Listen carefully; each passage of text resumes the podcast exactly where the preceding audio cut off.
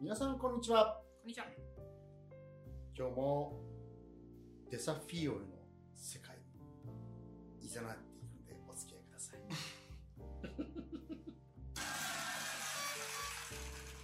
こうでもしないとね。はいということでですね、また出ちゃいましたね。また出ましたね。ねえうん3度目ですかね。今回3度目4度目なの？う、何ですかね？ちょっと調べてみましょうか。リアルタイム調べるという。はいはい。一発目が去年のちょうど今頃じゃない？そうですね。3度目ですね。3度目ですよね。3度目の正直なこともありますよね。もう4度目は本当になんか、ね、やめてほしいですね。まあでもニュースなんか見るとですね、まあまあ、何が出たのっていうところですけど。まあそうですね。それを言ってない ですからね。はいはいはい。まあ緊急事態宣言でございますな。うんうんどうやら、あの、新種の、うん。新種株？新種株？変種株？変変異種とか。変異種うん。よく言いますもんね。そうですね。株ってのはなんだよね。うん、食っとけみたいなやつですけどね。変異ウイルスですかね。変異ウイルス変異ウイルスなんだよっていう本当感じはしますけどなんね。か各海外の名前もついてる。はい何型、何型とますからね。うんなんとかならんもんなのかね。どうなんでしょうかね。あの、それこそうん。ワクチンの接種とかも、はいいろんな自治体とかでも開始されていて、その効果とかもどうなのかなっていうところがあるんですけど、うん新しいその変異種にもできるのかなっていうのがありますからね。感染者率がすごく高いみたいな話とかもまあそうみたいですありね。ますからね。うん。あーこれでまた落ち着いてきた頃にまた、あの変態株、変変異種じゃなくて また株と言ってしまったっていうね。あのどんどんこう、形を変えてみたいな。うん、ありそうですよね。ね変身みたいなね。進化していくっていうのがありそうですけどね。どこが終わりなのか分かんなくなっちゃうね、本当ね。いやーどうなんでしょうかね。本当にあの、ウィズコロナっていう言葉とかかなり流行ったと思うんですけど、ワクチンもできて終わるんじゃないかっていうのも出てたと思うんですが、うんなんか終わりが見えないよね。ないですよね。うん確かに確かに。まあでも、守んなきゃいけないことっていうのは、まず、まあマスクをすることと、うんそれからアルコール消毒とか、あと3密にならないようにするとそうですね。基本的なとこか。だよねろ。ではあると思うんですよね。うん。あと、ね、その、まあ、マスクをしてるとね、実際に隠れ酸素不足あ隠れ酸欠っていう言葉が今出てるで、はい。つまりあのマスク越しに息をするもんだから、うんどうしてもね肺に入る酸素量が少なくてですね、うん。血中酸素量も減っちゃってるんだって血中酸素量が酸素量ね。減るとどどんな感じになるんですかね。いやあのー酸素があるからみんな細胞君たちはさ元気に頑張ってくれるんだけど、うん頑張れなくなるわけですようん。で酸欠になると、あのめまいとか頭痛とかも出てくるし、うんうんでとにかく免疫が落ちるわけですよね。なるほそうですだから免疫が落ちるイコール、はい。またいろんなものに感染しやすくなるってこともあるし。ど。あ免疫がじゃあ下がってしまうっていうこと？そうそうそうそうそう、んで酸素を取り入れて血ってきれいになってるので、その酸素がはうまくこう入っていかないってことはですね。もうそれは体の中では大変なことが起きるわけですよ。うん。それはどんどんどんどん人間弱っていっちゃうなっなっちゃうんで、あの僕はなるべくマスクをしないように。それは電車乗るときとかねどっか建物に入るときはご迷惑になっちゃうので、対面するとき以外そうそうそうそうそうそう。はなるべくね酸酸素を取り入れたいので。うん。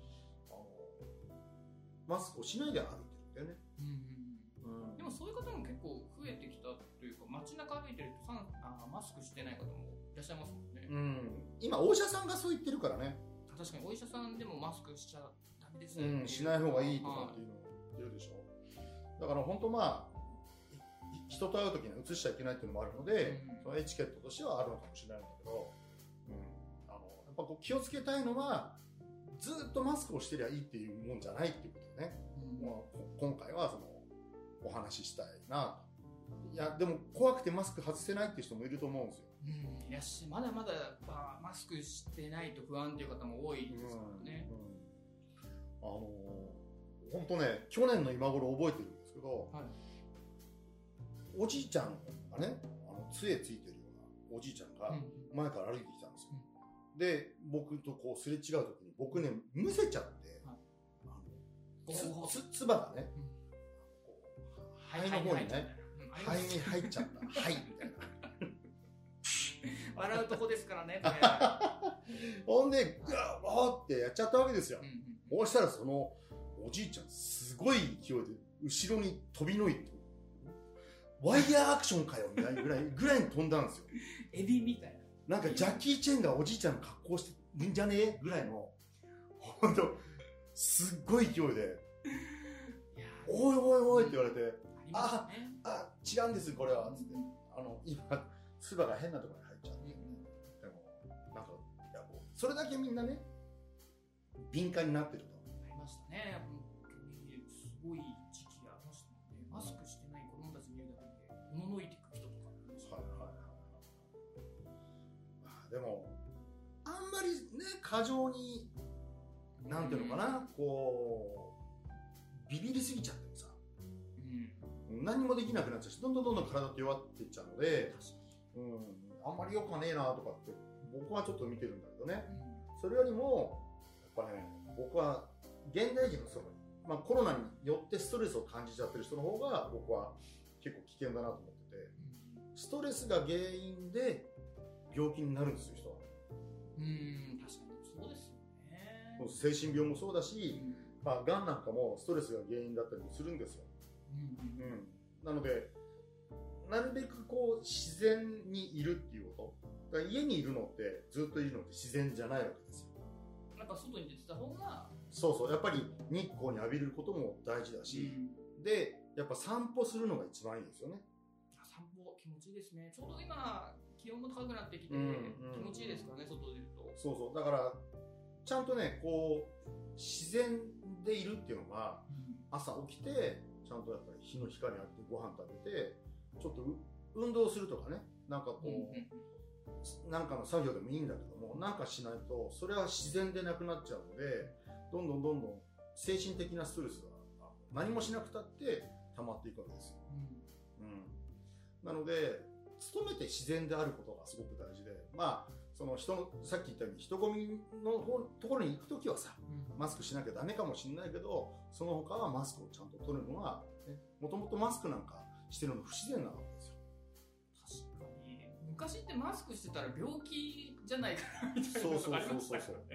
今さ本当マスクしてるのが自然だもんねなんかそうですね。だからねそれこそが不自然なんですよ、うん、確かに。はい、で僕は中医学の専門家でもあるので、はい中医学はとにかくですね自然か不自然かで見ているので、うん、さっきもお話ししてましたね。うんそうそうそうなので不自然なことがあると体っていうのは自分で気づいてなくてもどんどんどんどんストレスを溜めていくんですね。うん。そうなるとどっかしらこう免疫力が落ちたりもするしそれから自律神経が乱れちゃったりとか、ね、そういう風になってっちゃうんで。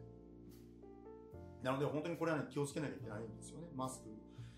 ねいろいろ開発されてるけどね。なんかこうおしゃれなやつとか。さファンがついてるやつとかさ、うんね。かっちょいいやつとかも売ってますからね。ねフェイスシールドとかも最近すごい進化してるのとかあったりとかするんで、はい。面白いなと思うんですよ。フェイスシールドとかしてるとなんかツンツンしたくなっちゃう。ツンツンツン。いたずらしなんかアイス屋さんとかの方僕イメージが強すぎるので、なんかフェイスシールドみたいなのしてる人。あ多いですね、はい。うん。そういうイメージ飲食店で働く人たちも本当大変ですね。いやでしょうね。辛いでしょうね。辛いと思いますよまたかよとまた、お酒も確か提供ができないんだな、確かそうそうそうそうそうそうそうまあでもねあのほらオリンピックに向けてうんやっていくってことだから、まあ致し方ないよなっていう方も結構多いみたいですねそうですね。ね。オリンピックの開催もどうなんだろうっていうところはあるんですけどね。うん、まあ、とりあえずオリンピックやっていくためには、まあ、このゴールデンウィークは皆さんおとなしくせざるを得ないっていう判断だと僕は思うんですね。ちょうどゴールデンウィークですからね、どうするんだろう、みんな予定どうするんだろう。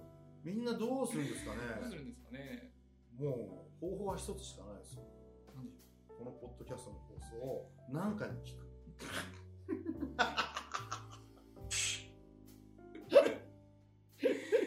まあでもあの、ポッドキャストといえば、ちょっと話変わってしまうかもしれないんですけど、はいうんあの、クラブハウスってあるじゃないですか。はいはいはいは音声アプリで。で、うん Facebook が、い。うん。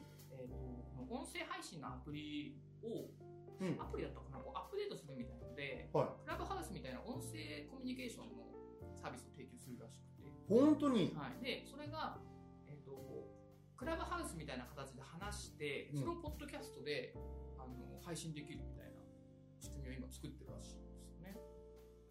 やっとデサフィオの時代が来た。そうなんですかわからんけど。知らんけど。そういうなんかこう配信システムだったりとか、やっぱお家の中にいてもそういう楽しめるやつがどんどんどんどんまた普及してくるのかなっていう。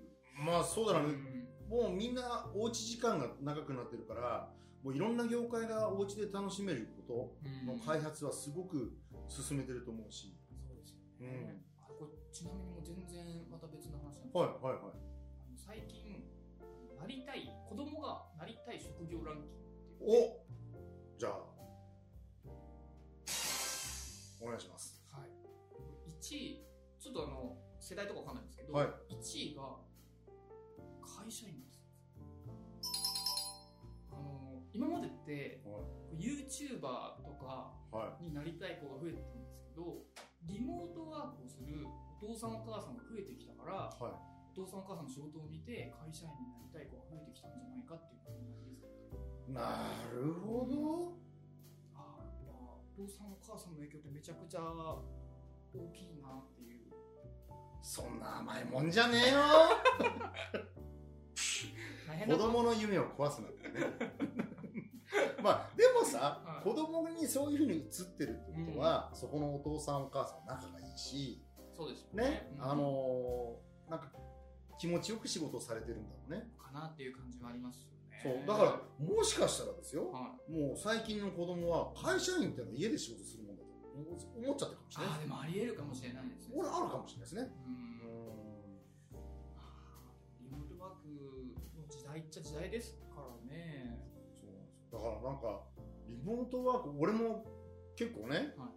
あの、パソコン越しに打ち合わせしたりすることが多いんだけど、うんなんかこう、ここにいる必要があるかなとかって思うんですね。うんつまり何が言いたいかというと、こうリゾート地からね、こんにちはみたいな。うんうんありますねそうそうそうそう。俺あの、ズームとかの背景だけいろんなところに変えてるけどさ。今日今日はバッキンガム宮殿からお届けしてますよね。もう、だんだんみんなさ、あの、またまたってなって、反応が今ね、冷たいんですよ。最初、おーとかって、ね、あの、お付き合いいただいたんだけど、ね。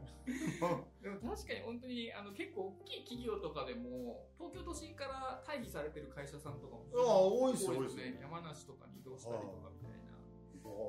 大変なことになりますね、東京はね。東京,、うん、東京で別にいなくても仕事できちゃう時代ですからね。ねえ京って憧れの地だったのが、憧れですよね。これからどんどん離れていくみたいなね。うん、寂しいもんですね。まあ、ここ八王子はね、あの、東京と呼べない東京なので、東京ですよね。東京都だけど、東京都かとか言われちゃってるんですね。下だぜ。下。都内じゃないんだとかって言われます。言われる言われる言われる。でもいいとこだよね。いいとこですね。うん。自然もたくさんあるので。はい。はい。なので皆さんね、この自然に触れながらですね、このゴールデンウィークは、身近な自然に触れると。の方がいいと思いますね。うんということで、皆さん、ゴールデンウィーク元気にお過ごしいただければありがたいのかなと思います。はい寂しくなったらこれリピートで聞いてくださいね。ということで、次の放送までですね、皆さん元気にお過ごしください。はいさよならさよならバー